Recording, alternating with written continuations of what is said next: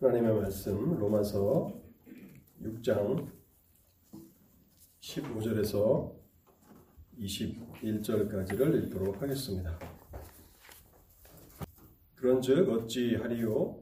우리가 법 아래 있지 아니하고 은혜 아래 있으니 죄를 지으리요? 그럴 수 없느니라. 너희 자신을 종으로 내주어 누구에게 순종하든지 그 순종함을 받는 자의 종이 되는 줄을 너희가 알지 못하느냐? 혹은 죄의 종으로 사망에 이르고 혹은 순종의 종으로 의에 이르느니라. 하나님께 감사하리로다 너희가 본래 죄의 종이더니 너희에게 전하여 준 바 교훈의 본을 마음으로 순종하여 죄로부터 해방되어 의에게 종이 되었느니라. 너희 육신이 연약함으로 내가 사람의 예대로 말하노니 전에 너희가 너희 지체를 부정과 불법에 내주어 불법에 이른 것 같이 이제는 너희 지체를 의에게 종으로 내주어 거룩함에 이르라. 너희가 주의 종이 되었을 때에는 의에 대하여 자유로웠느니라. 너희가 그때에 무슨 열매를 얻었느냐? 이제는 너희가 그 일을 부끄러워하나니 이는 그 마지막이 사망임이라. 아멘. 설교를 해서 잠시 기도하도록 하겠습니다. 자비로우신 하나님 아버지, 오늘도 저를 다시 한번 하나님의 말씀 앞에 세워 주시니 감사합니다. 이 시간 말씀을 통해서 우리 가운데 교훈을 들려 주시기를 원합니다. 하나님께서 기록해 하신 말씀이 선포될 때에 말하는 자가 단순히 인간 설교자가 아니라 하나님이심을 저희들이 알도록 말씀 선포를 축복하여 주옵소서. 그래서 하나님의 영원하신 진리를 듣되 우리가 믿음으로 듣도록 자비를 베풀어 주옵소서. 본성적으로 저희들은 성령의 조명하심이 없다면 하나님의 진리를 듣는 데 있어서 매우 어리석고 우둔한 것을 주께서 아시옵나이다. 성령 하나님, 우리의 마음을 주장하여 주시고 우리의 생각을 주장하여 주옵소서. 우리의 의지 가운데 역사하여 주셔서 하나님의 말씀이 단순히 흘러 떠내려 가지 아니하도록 저희들 가운데 저희의 심령 가운데 깊이 새겨지도록 일하여 주옵소서. 단에선 심히 부족한 종을 극률히 여겨 주시옵시고 하나님의 진리를 온전히 나타내도록 성령으로 역사하여 주시옵소서. 이 시간에 하나님의 도우심을 간절함으로 사모하오며 이 모든 말씀 우리 주 예수 그리스도의 이름으로 기도하옵나이다. 아멘. 로마서 6장은 구원받은 이후에 성도들이 어떻게 살아야 하는가에 대한 실제적인 가르침을 주는 말씀입니다. 로마서 1장에서부터 5장까지는 하나님의 구원이 무엇인지에 대해서 설명하는 부분이라고 할 것 같으면 특별히 로마서 6장과 7장은 구원 이후의 삶이 어떻게 하나님 앞에 살아가야 하는지에 초점을 맞추고 있습니다. 그렇다 보니까 로마서의 다른 부분에 비해서 6장과 7장은 성도들에게 관심이 덜 받는 그래서 성도들이 관심을 덜 기울이는 그러한 경향이 있습니다. 어떤 분들은 자신이 예수를 믿어 구원을 받았다면 인생의 목적을 달성했다고 생각하시는 분들이 계십니다. 그래서 사람이 어떻게 구원을 받는가에 대해서는 많은 관심과 열정을 기울이지만 구원 이후에 이제 남은 삶을 하나님 앞에서 어떻게 살아야 하는가에 대해서는 안타깝게도 동일한 관심과 열심을 기울이지 않는 경향이 있다는 것입니다. 그 결과 하나님께서 허락해 주시는 구원의 풍성함들을 누리지 못합니다. 예수를 믿어 하나님의 백성이 되었는데 이 땅에 속한 사람들이 아니라 천성에 속한 하나님의 나라의 백성들이 되었는데 하나님의 임재와 하나님의 동행하심과 하나님의 인도하심과 하나님의 평강과 희락을 누리는 데 있어서 너무나 미약한 것이 사실입니다. 그뿐만 아니라 하나님의 백성들이 하나님의 전능하신 능력과 은혜로 구속받은 하나님의 백성들이 세상에서는 너무나 연약하고 너무나 무력합니다. 그래서 하나님께서는 세상에 빛이 되고 소금이 되라고 말씀하시지만 그 사명을 감당할 힘이 없는 것이 현실입니다. 이스라엘의 구원의 역사를 살펴보면요. 이스라엘이 애굽 땅에서 나와서 가나안까지 들어가는 그 가나안 정복에 관한 이야기가 여호수아까지 잘 기록이 되어 있습니다. 근데 우리가 잘 아는 것처럼 이스라엘의 역사는 가나안 정복으로 끝나지 않는다는 것입니다. 하나님께서 약속하신 그 가나안 땅에 들어가서 이스라엘 백성들이 어떻게 살았는가 거기에 대해서 더 많은 분량이 기록되어 있다는 것입니다. 사사기, 룻기, 사무엘 상하, 열왕기 상하, 역대 상하 그 이후에 이제 이사야부터 다니엘까지 대선지서 다섯 권, 호세야부터 말라기까지 소선지서 12권, 총 17권의 선지서들의 기록이 이스라엘은 과연 가난에서 어떻게 살았는가에 대한 기록이라는 것입니다. 가나안에 들어가서 이스라엘이 어떻게 살았는가? 하나님께서 열방의 제사장 나라로 부르신 그들이 그 사명을 잘 감당하였는가 실패하였는가에 대한 그 기록이 훨씬 더 많은 분량으로 기록되고 있다는 사실입니다. 그래서 우리는 로마서가 우리에게 증거하는 구원의 그 영광, 하나님의 능력에 대해서 기뻐하며 관심을 기울일 뿐만 아니라 구원받은 이후에 하나님의 백성들이 어떻게 살아야 하는가를 다루는 로마서 6장과 7장에도 동일한 관심과 열의를 가지고 우리는 이 부분을 연구해 나가야 한다는 사실입니다. 저는 오늘 주로부터의 해방이라는 제목으로 로마서 6장 말씀을 여러분들과 함께 살펴보기를 원합니다. 2주 전에 우리는 로마서 이 6장 부분을 살펴보면서요. 우리는 누구의 종입니까? 라는 제목으로 6장 15절부터 18절까지를 생각해 보았습니다.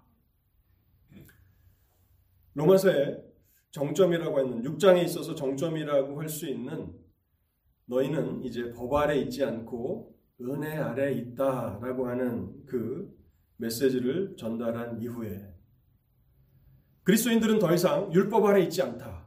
은혜 아래 있다라고 하는 이 영광스러운 교리를 진술했는데 어떤 사람들은 우리는 더 이상 율법 아래 있지 않기 때문에 은혜 아래 있기 때문에 이제 마음대로 죄악 가운데 살아가도 상관없는 것이 아닌가라고 하는 생각을 품게 됩니다. 그래서 15절에 이렇게 바울이 그 문제를 다루고 있습니다. 그런즉 어찌하리요 우리가 법 아래 있지 아니하고 은혜 아래 있으니 죄를 지으리요? 그럴 수 없느니라. 그럴 수 없느니라. 복음을 오해하지 말라고 하나님의 은혜의 복음을 절대로 오해해서는 안 된다라고 바울이 이곳에서 말씀하고 있는 것입니다. 우리가 예수 그리스도의 은혜로 하나님의 그 전능하신 능력을 통해서 율법 아래서 은혜 아래로 옮겨졌습니다. 그렇게 놀라운 구속의 경험을 했다면 우리는 더 이상 주의 종으로 살지 않는다는 것입니다. 그리고 16절에서 우리는 우리가 우리 입술로 어떠한 신앙을 고백하는가 그것으로 우리의 신앙이 드러나는 것이 아니라 물론 우리의 입술의 신앙 고백이 중요한 것입니다. 그것뿐만 아니라 우리가 누구에게 순종하는가? 우리가 주에게 순종한다면 우리는 주의 종으로 살아가는 것이고 하나님께 순종한다면 우리는 하나님의 종으로 살아가는 것이다. 라고 하는 사실을 생각해 보았습니다. 여전히 구원받은 이후에도 어리석은 가운데 죄의 종으로 살아갈 수 있습니다. 그래서 우리가 누구에게 순종하는가를 살펴야 한다는 그 진리를 생각해 보았고요. 그리고 17절에서는요. 하나님께서 어떻게 우리를 주의 종에서 의의 종으로 변화시키셨는가. 복음을 통해서 전 인격적인 변화를 일으키셨다는 사실을 생각해 보았습니다. 교훈의 본을 마음으로 순종하여. 이 교훈의 본이라는 것은 무엇을 의미하는 것이었습니까? 디모데 후서 3장 16절에 있는 것처럼 모든 성경입니다. 모든 성경은 교훈과 책망과 바르게 함과 의로 교육하기에 유익하니 하나님의 말씀을 마음으로 순종하는 사람들. 단순히 행동으로만 순종하는 것이 아니라 의지로만 순종하는 것이 아니라 또 지식적으로만 우리가 어떤 진리를 받아들이는 것이 아니라 마음으로 기쁨으로 하나님의 말씀을 순종하는 사람들이 되었다. 그래서 주에게서 해방되어서 이제 의의 종이 되었다라고 하는 이 부분을 우리가 생각해 보았습니다. 오늘은 이제 18절에서 21절까지를 생각해 보려고 하는데요.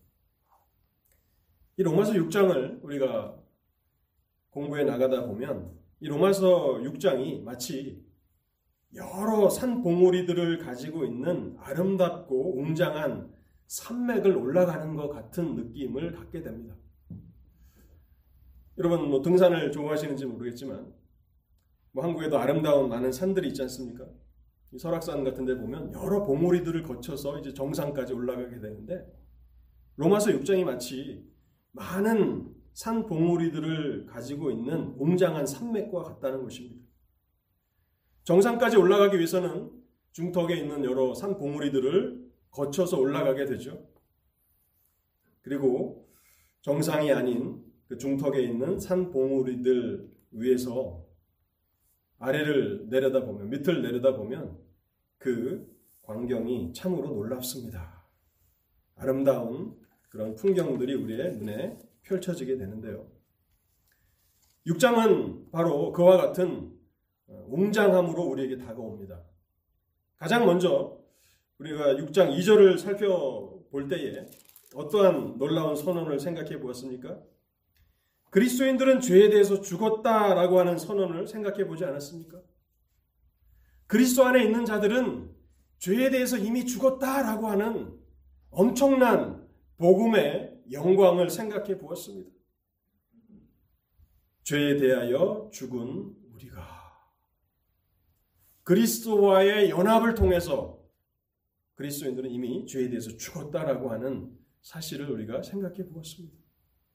그것이 정상으로 올라가는 그 길에 그 길에서 만나는 하나의 중턱의 산 봉우리라고 할 수 있을 것이고요.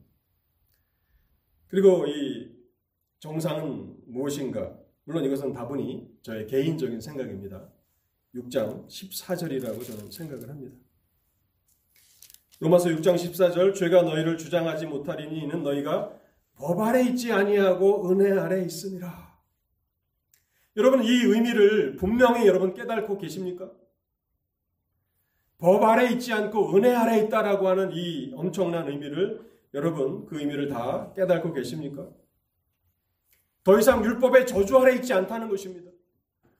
왜 그리스도인들은 율법의 저주 아래에 있지 않은 것입니까? 하나님이 다른 어떤 기준을 적용하시는 것입니까? 그렇지 않습니다. 갈라디아서 3장 13절에 이렇게 말씀합니다.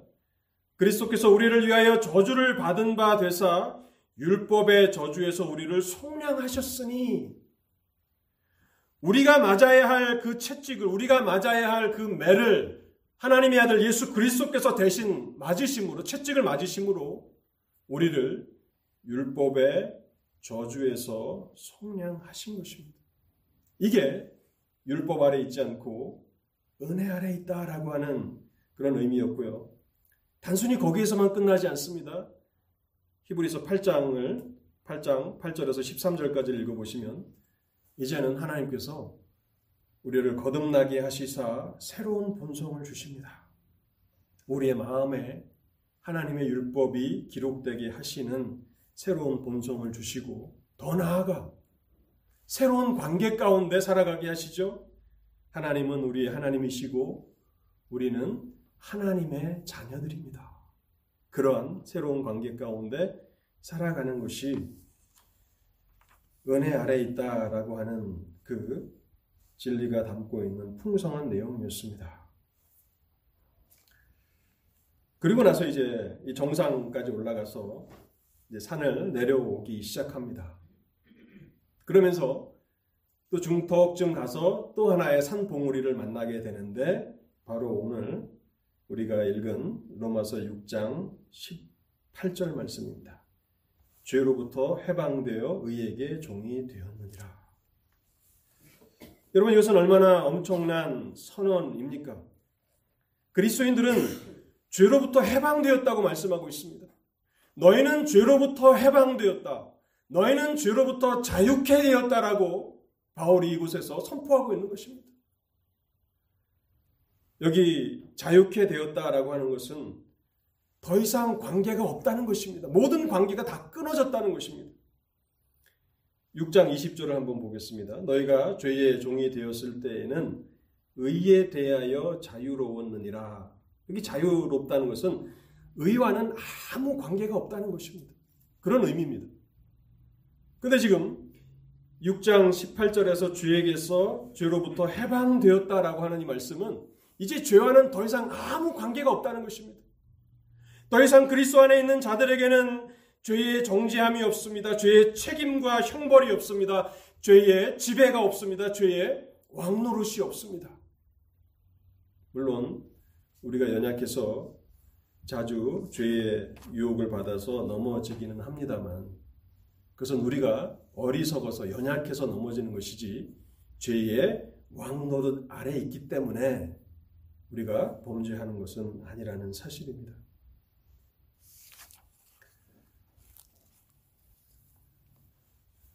그래서 우리는 이 진리를 곰곰이 묵상해야 합니다.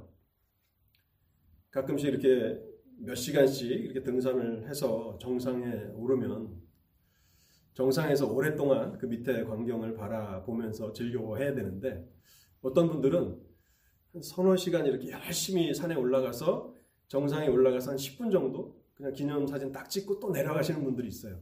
물론 운동을 위해서 뭐 건강을 위해서 그렇게 하실 수도 있겠지만 좀 안타깝습니다.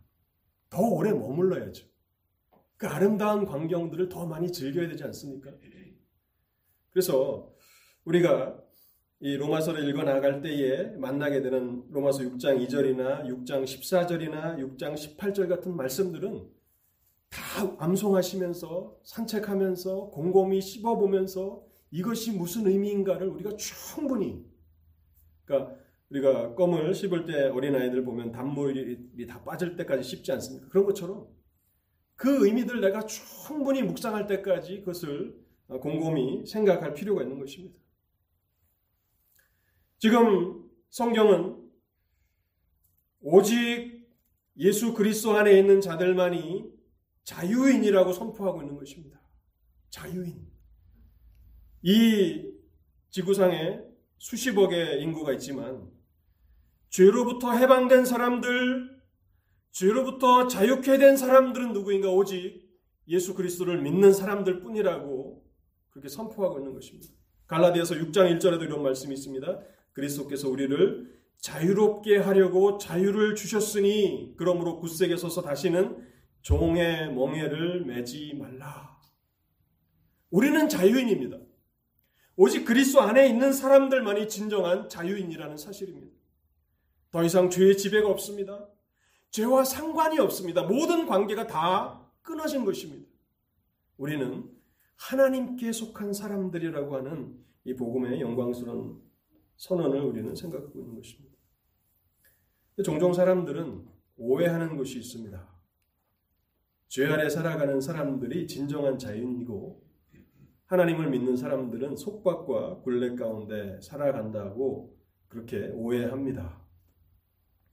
하나님을 떠나서 죄 아래 살아가는 삶이야말로 자신들이 마음대로 하고 싶은 대로 할 수 있는 자유가 있는 것이 아닌가라고 주장합니다. 그런데 하나님께서는 그것은 육체의 소욕, 죄의 정욕의 노예로 살아가는 삶이라고 말씀하십니다. 그들이 자유롭게 그렇게 살아가는 것 같지만 사실은 죄의 노예로, 죄의 정력의 노예로 살아간다는 사실입니다. 예를 들자면, 미국에도 지금 한 해에 수만 명이 마약 중독으로 목숨을 잃고 있다는 안타까운 그런 뉴스들을 듣게 되는데요.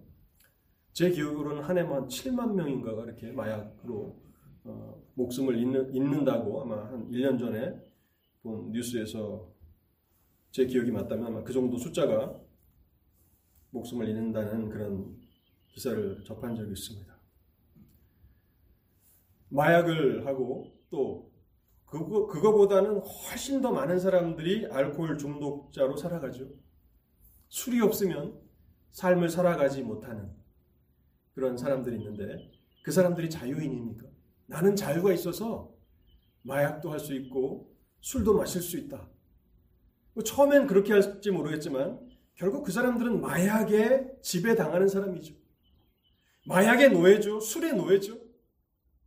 그것을 꿈꾸는 살아갈 수가 없는 것이죠. 그 욕구가 속에서 발동하면 무슨 수를 써서라도 그것이 범죄일지라도 그 범죄를 저질러서라도 마약을 구하려고 하고 또 술을 먹으려고 하는 술의 노예들 또 마약의 노예들인 것이죠. 그렇기 때문에 죄 아래 살아가는 그 삶이 내가 더 이상 죄의 욕구를 따라서 살아가지 않는다라고 말할 수 있는 순간이 없다는 것입니다. 그들을 지배하는 죄가 명령하면 그들은 노예처럼 그 명령에 굴복하여서 그 욕구를 충족시키는 삶을 살아가는 것입니다. 로마서 5장 21절을 한번 보시기 바랍니다.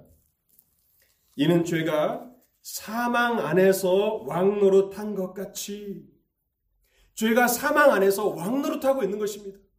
사실은 그들은 자유인이 아니라 죄의 종이고 또 정욕의 노예로 살아가는 것입니다. 그들은 죄에게 결코 저항할 수 없습니다. 그런데 하나님께서는 하나님의 복음을 통해서 그리스도인들을 죄로부터 해방시키셨습니다. 죄와의 관계가 끊어지게 하셨고 죄로부터 자유케 하셨습니다. 어떤 자유입니까?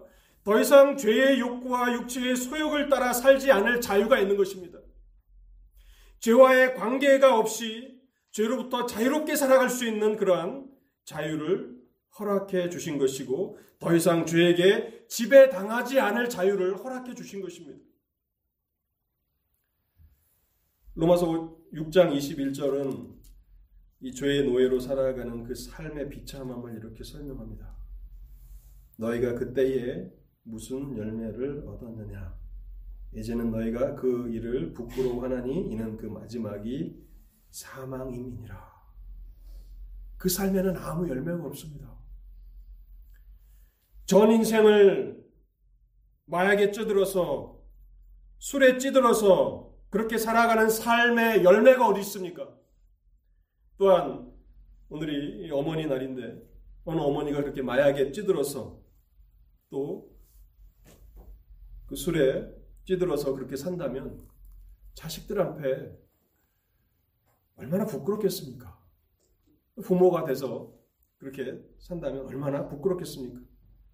아무 열매가 없고 또 그 일을 부끄러워한다는 것입니다. 더 비참한 것은 이는 그 마지막이 사망임이라. 죄의 종으로 죄의 노예로 죄의 정력의 노예로 살아가는 그 삶의 마지막은 사망이라고 말씀하고 있습니다.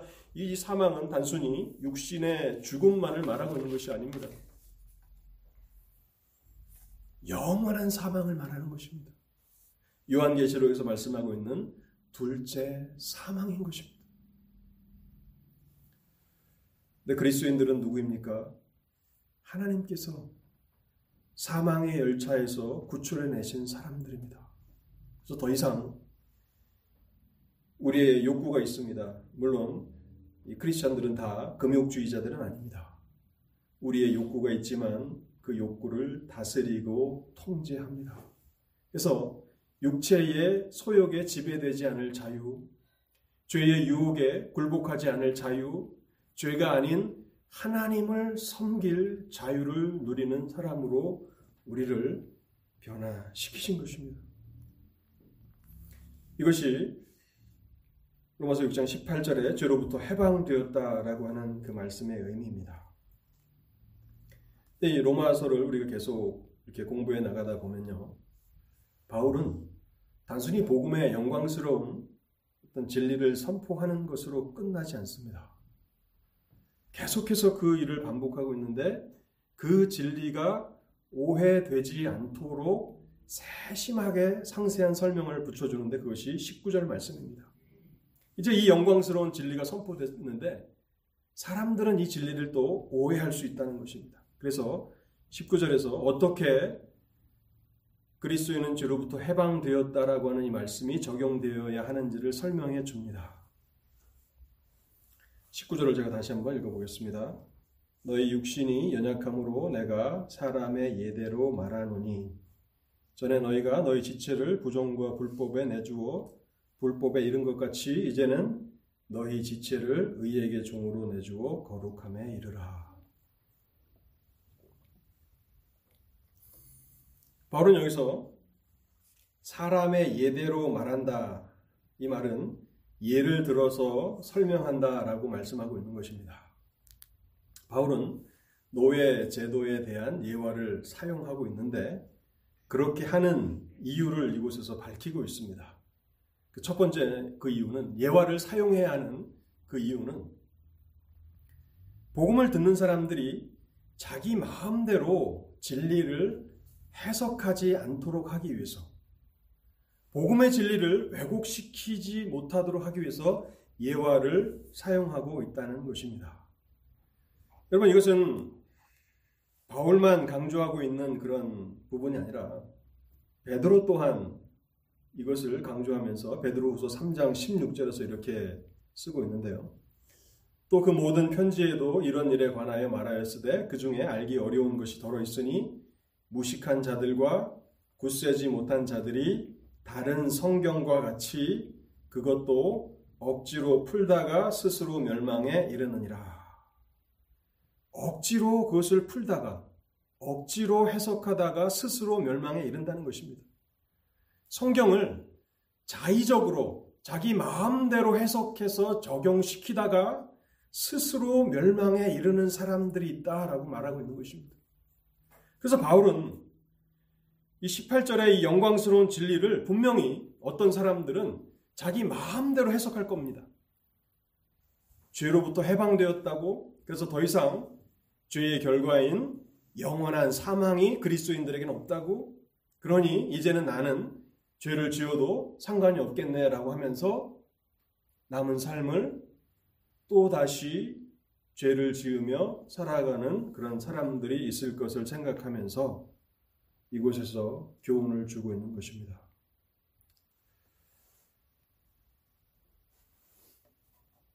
그리고 두 번째, 여기서 예를 들어서 설명하고 있는 그 이유는요. 19절의 말씀을 밝히고 있는 것처럼 너희 육신이 연약함으로 라고 말씀하고 있습니다.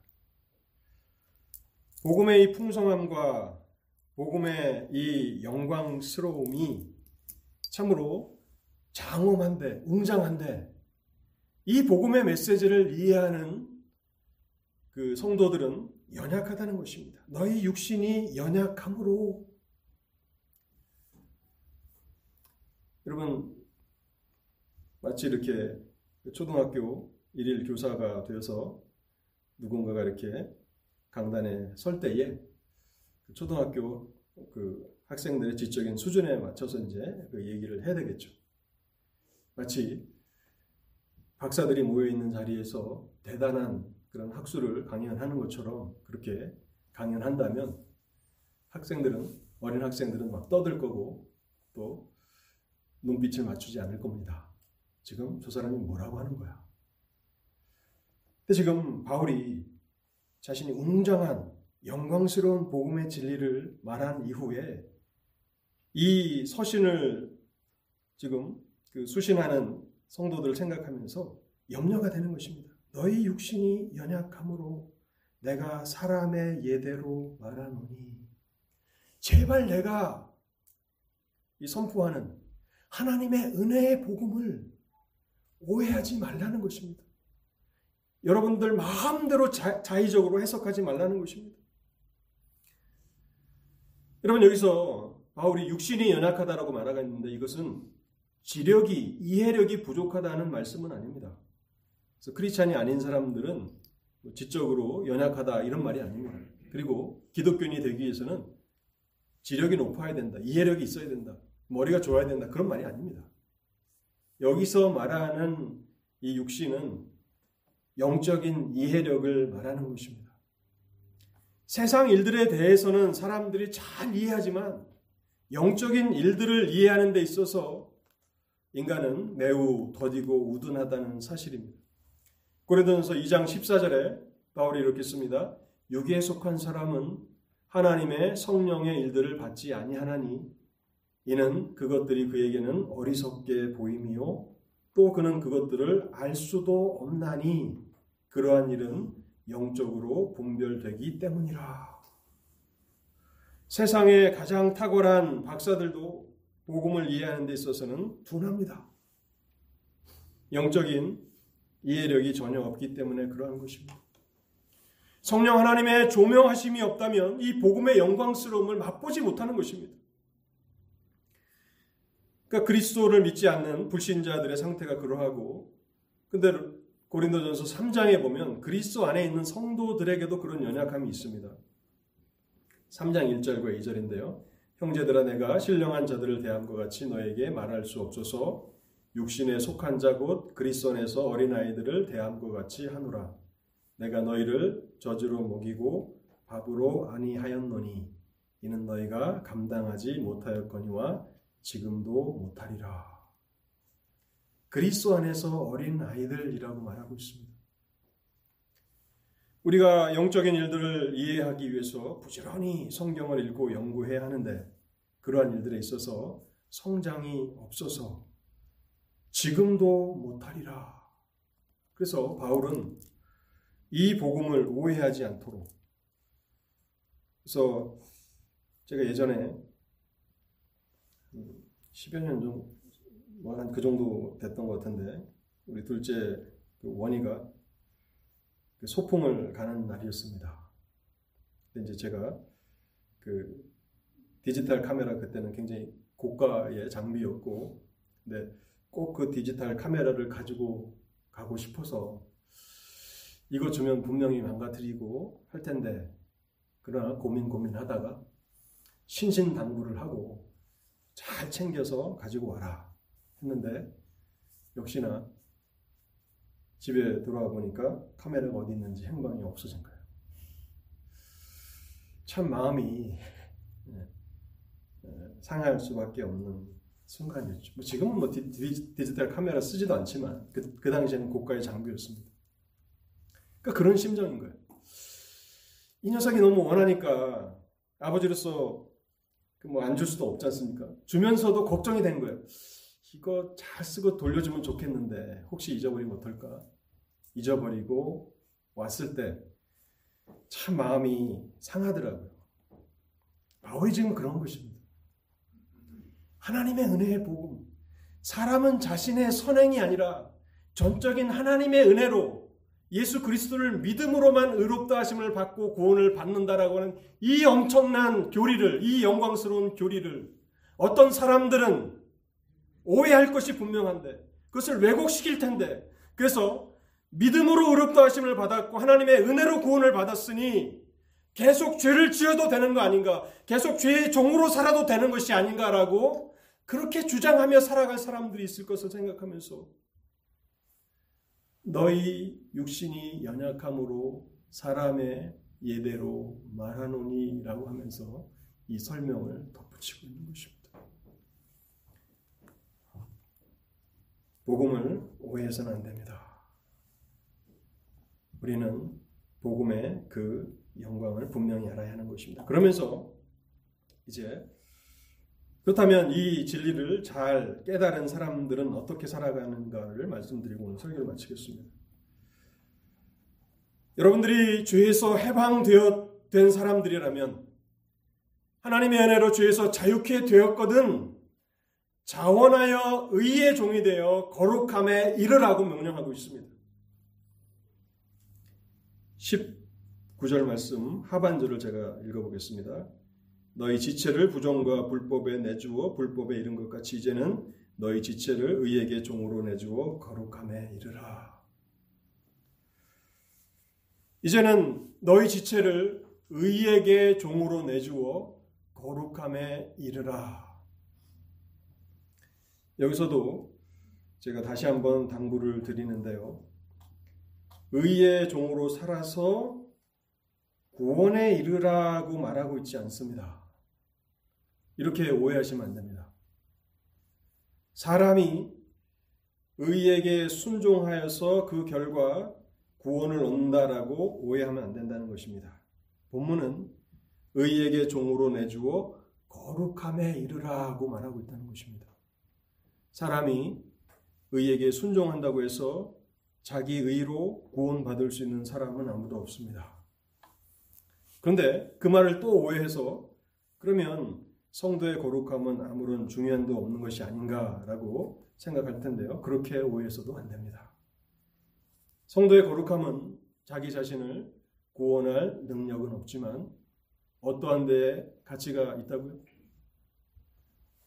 하나님을 기쁘시게 할 수 있습니다. 우리를 구원하신 하나님을 기쁘시게 할 수 있습니다. 오랜만에 이렇게 1, 2, 2, 이삭이 예진이 칸이 막 다 왔는데 부모를 기쁘게 하기 위해서 온 거 아닙니까? 그렇죠? 그 얼마나 아름답습니까? 그 마음이. 부모를 기쁘게 하려고 하는 그 마음. 우리의 거룩함과 우리의 의로움은 그런 것입니다. 의로움을 이루라 거룩함을 이루라 하는 것은 너희 스스로 너의 의로 너의 선행으로 구원을 얻으라 그런 말씀이 아니라 하나님이 그것을 기뻐하시니까 우리가 그렇게 힘쓰는 것입니다. 그래서 너희가 죄로부터 해방되었거든 너희가 죄로부터 자유케 되었거든 너희 지체를 의에게 종으로 내주어 거룩함에 이르라고 말하고 있는 것입니다. 진정으로 하나님의 은혜로 죄에서 해방된 사람들은 더 이상 죄의 노예가 아닌 하나님의 종으로 살아가게 되는 사람들은 부정과 불법을 저지르며 살아가기는 커녕 오히려 의에게 자기 자신을 내주며 살아간다는 사실입니다. 이 본문에 이 거룩함이라고 되어 있는데요. 사실 이 신약 성경이 가르치는 성도가 거룩하게 되는 비결은 어떤 특별한 체험이나 어떤 한순간의 은사를 통해서 거룩해 되는 것이 아닙니다. 본문 19절에서 내 주다라고 하는 이 말이 두 번이나 반복되고 있죠. 너희가 너희 지체를 부정과 불법에 내주어 그리고 하반절에도 보면 의에게 종으로 내주어 내주다 이것은 제공한다는 것입니다. 드린다는 것입니다. 우리 어떻게 거룩함에 이르는가? 우리 자신을 끊임없이 의에게 내주는 것입니다. 의에게 복종하며 내주는 것입니다. 그것이 거룩함에 이르는 성경이 가르치는 방식이라는 것을 우리는 잊지 말아야 합니다. 찬송가 212장에 보면 너 성결키 위에 늘 기도하며 라고 하는 찬송이 있는데요. 이 영어 찬송에 보면 이렇게 되어 있습니다. Take time to be holy. Speak often with the Lord. Abide in him always and feed on his word. 거룩하기 위해서 시간을 드리라. 주님과 자주 대화하라. 주님 안에 항상 거하라. 하나님의 말씀에 양식을 먹으라. Take time to be holy. 거룩하게 되기 위해서 시간을 드리라는 것입니다. 바로 오늘 본문에서 아마 이 찬송이 쓰여지지 않았을까 제가 추측을 하는데 뭐 확실한 것은 아닙니다. 이 본문을 이렇게 생각하다 보니까 찬송가 12장이 이렇게 떠올라게 됐는데 아마 그런 연관성이 있을 것으로 저는 생각합니다. 거룩하게 되기 위해서 이 문제를 하나님께 맡기면 된다. 성경은 그렇게 가르치지 않습니다. 너희 지체를 의에게 종으로 내주어 거룩함에 이르라는 것입니다. 그렇다면 여기 너희 지체라고 되어 있는데 이 지체는 무엇을 말할까요? 그것은 우리 인생이라고 저는 해석하고 싶습니다. 우리 인생을 의에게 종으로 내주라는 것입니다. 인생이라고 그렇게 하니까 조금 막연한데 더 구체적으로 적용한다면 우리의 시간과 우리의 에너지와 우리의 모든 소유를 의에게 종으로 드리라는 것입니다. 그것을 역으로 생각해 보면 죄의 종으로 살아가는 생각, 사람들을 생각해 보십시오. 죄를 짓는 데 있어서 얼마나 많은 시간이, 얼마나 많은 에너지가, 얼마나 많은 물질이 허비되고 있습니까? 여러분, 사람들이 종종 파티를 여는 걸 보면요. 한 시간에 파티가 끝나는 법은 거의 없는 것 같아요. 예전에 그 러더포드 로드 쪽에 그, 그 밥존스 근처에 그 아파트에 살았을 때 그 건너편 집에서 자주 이 파티를 열었는데 저녁만 되면 음악 소리와 함께 시끌벅적한 그 파티가 몇 시간씩 진행이 됩니다. 파티와 축제와 친목과 오락을 위해서 사람들이 밤새도록 모여 앉아서 술을 마시고 춤을 추고 게임을 하고 도박을 즐기지 않습니까? 그렇게 일주일에 몇 번씩 그렇게 합니다. 그런데 우리는 경건해지기 위해서 거룩해지기 위해서 어떻게 합니까? 일주일에 한 번 주일 예배에 참석하는 것이 전부일 때가 많습니다. 너희 지체를 의에게 종으로 내주라고 하는데 우리의 시간을 내주라고 하는데 우리는 너무나 거룩하기 위해서 시간을 들이지 않습니다. 세상 사람들은 인생 전부가 죄를 짓는데 다 허비되고 사용되는데 우리는 하나님의 말씀을 읽고 연구하는데 드리는 시간과 에너지가 너무 부족합니다. 때로는 일터에서 우리가 일을 한다면 오늘 우리가 교회에 나오지 않고 일을 한다면 경제적인 이익을 얻겠지만 자신의 영적인 성장을 위해서 기도하기 위해서 성경을 읽고 연구하기 위해서 하나님을 공적으로 예배하기 위해서 기꺼이 경제적인 이익을 포기하며 살아가는 사람들은 많지가 않다는 것입니다. 조금 더 가게 문을 열면 수입이 더 들어오는데 가게 문을 일찍 닫고 그래서 하나님 앞에 나아가서 기도하고 하나님 앞에 말씀을 연구하고 또 하나님을 예배하는데 사용하는 사람들은 많지 않다는 것입니다. 지금 바울이 하나님께서 우리를 그리스도 안에서 죄에서 해방시켰거든. 여러분들이 죄에서 자유케 된 사람들이라면 이제는 여러분들의 인생을 의에게 종으로 내주어 거룩함에 이르라는 것입니다. 여러분, 우리가 종종 이 거룩함에 대한 오해를 가지고 있습니다. 히브리서 12장 10절에 보면요. 히브리서 기자가 이렇게 얘기를 합니다. 그들은 잠시 자기의 뜻대로 우리를 징계하였거니와 오직 하나님은 우리의 유익을 위하여 그의 거룩하심에 참여하게 하시느니라. 우리의 유익을 위한 것입니다. 거룩하게 되라 하는 것은 하나님의 만족을 위한 것이 아닙니다. 때로는 부모들의 그런 그 꿈을 이루기 위해서 자녀들이 희생되는 경우도 있죠. 자녀는 이 길을 가고 싶은데 부모는 이 길을 가라고 고집스럽게 주장해서 부모가 억지로 그 길로 끌려가는 경우가 있습니다. 하나님이 그렇게 하시는 게 아닙니다. 우리가 거룩함에 이르라고 우리가 거룩한 사람이 되라고 하는 것은 우리의 유익을 위한다는 것을 우리는 잊지 말아야 합니다. 그럼 어떤 유익이 있습니까? 12장 14절을 보시기 바랍니다. 모든 사람과 더불어 화평함과 거룩함을 따르라. 이것이 없이는 아무도 주를 보지 못하리라. 아무도 주를 보지 못하리라. 하나님을 친밀하게 교제할 수 있는 길이라고 말씀하고 있는 것입니다. 여러분, 모세가 구약의 인물이지만은 출애굽기 33장에 보면 33장 11절에 보면 이렇게 모세를 향해서 기록하고 있습니다. 사람이 자기의 친구와 이야기함 같이 여호와께서는 모세와 대면하여 말씀하시며 왜 우리에게는 하나님의 임재가 하나님의 동행하심이 분명하게 나타나지 않습니까? 왜 우리에게는 하나님과의 친밀한 교제가 없습니까? 하나님의 인도하심이 부족합니까? 하나님의 능력이 역사하는 것이 부족합니까? 하나님의 평강이 하나님의 희락이 우리가 경험되는 것이 부족합니까? 그 이유가 여기 있지 않습니까? 거룩함에 이르지 못하기 때문에 하나님이 어찌 거룩하지 않은 자기 백성과 친밀한 교제를 누리실 수 있습니까? 만일 하나님께서 그렇게 우리 위에 임재하신다면 그것은 이사야가 이사야 6장에서 고백하는 것처럼 화로다 나여 망하게 되었도다. 우리가 더러운데 거룩하신 하나님의 임재를 본다면 우리는 죽임을 당할 수밖에 없는 것입니다. 결론의 말씀을 드리겠습니다. 오늘 우리가 살펴보는 이 말씀은 웅장한 말씀입니다.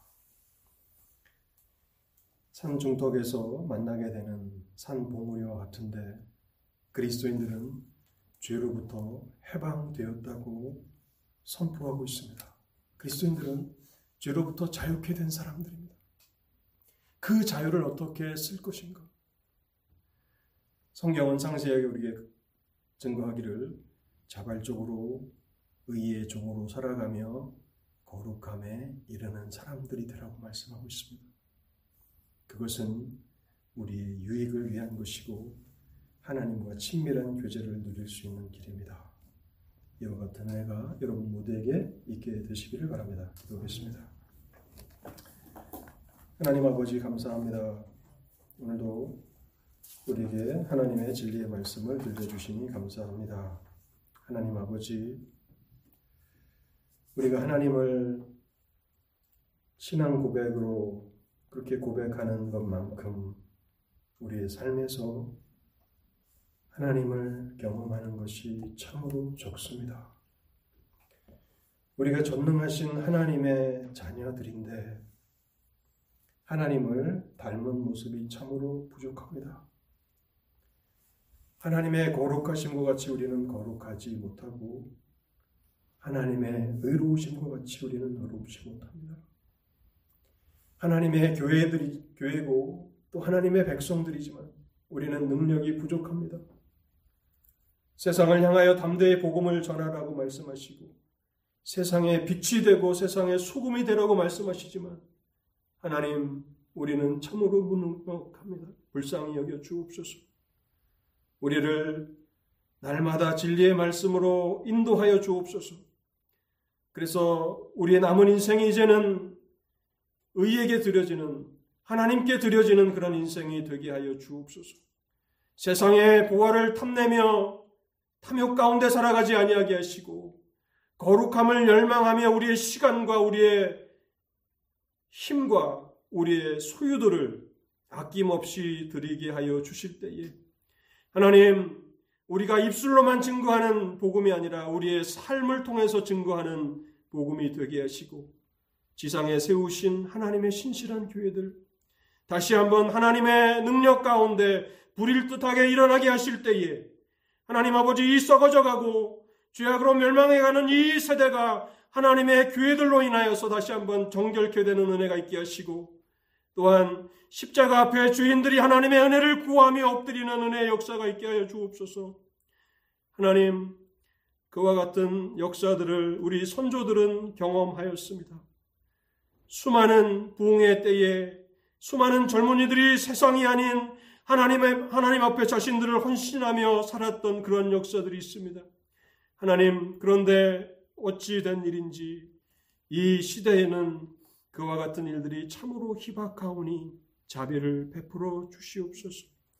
하나님께서 어제나 오늘이나 영원토록 동일하신 하나님인 것을 저희들이 생각할 때에 여전히 오늘도 말씀을 통해서 소망을 갖게 하시고 하나님께서 우리를 통해서 또 우리 교회를 통해서 또 이 시대의 교회를 통해서 놀랍게 역사하시기까지 인내로서 믿음으로 기도하게 하실 때에 우리를 변화시킨 전능하신 하나님의 복음이 이 세상을 새롭게 하는 은혜의 역사가 있게 하옵소서 우리 주 예수 그리스도의 이름으로 기도하옵나이다. 아멘.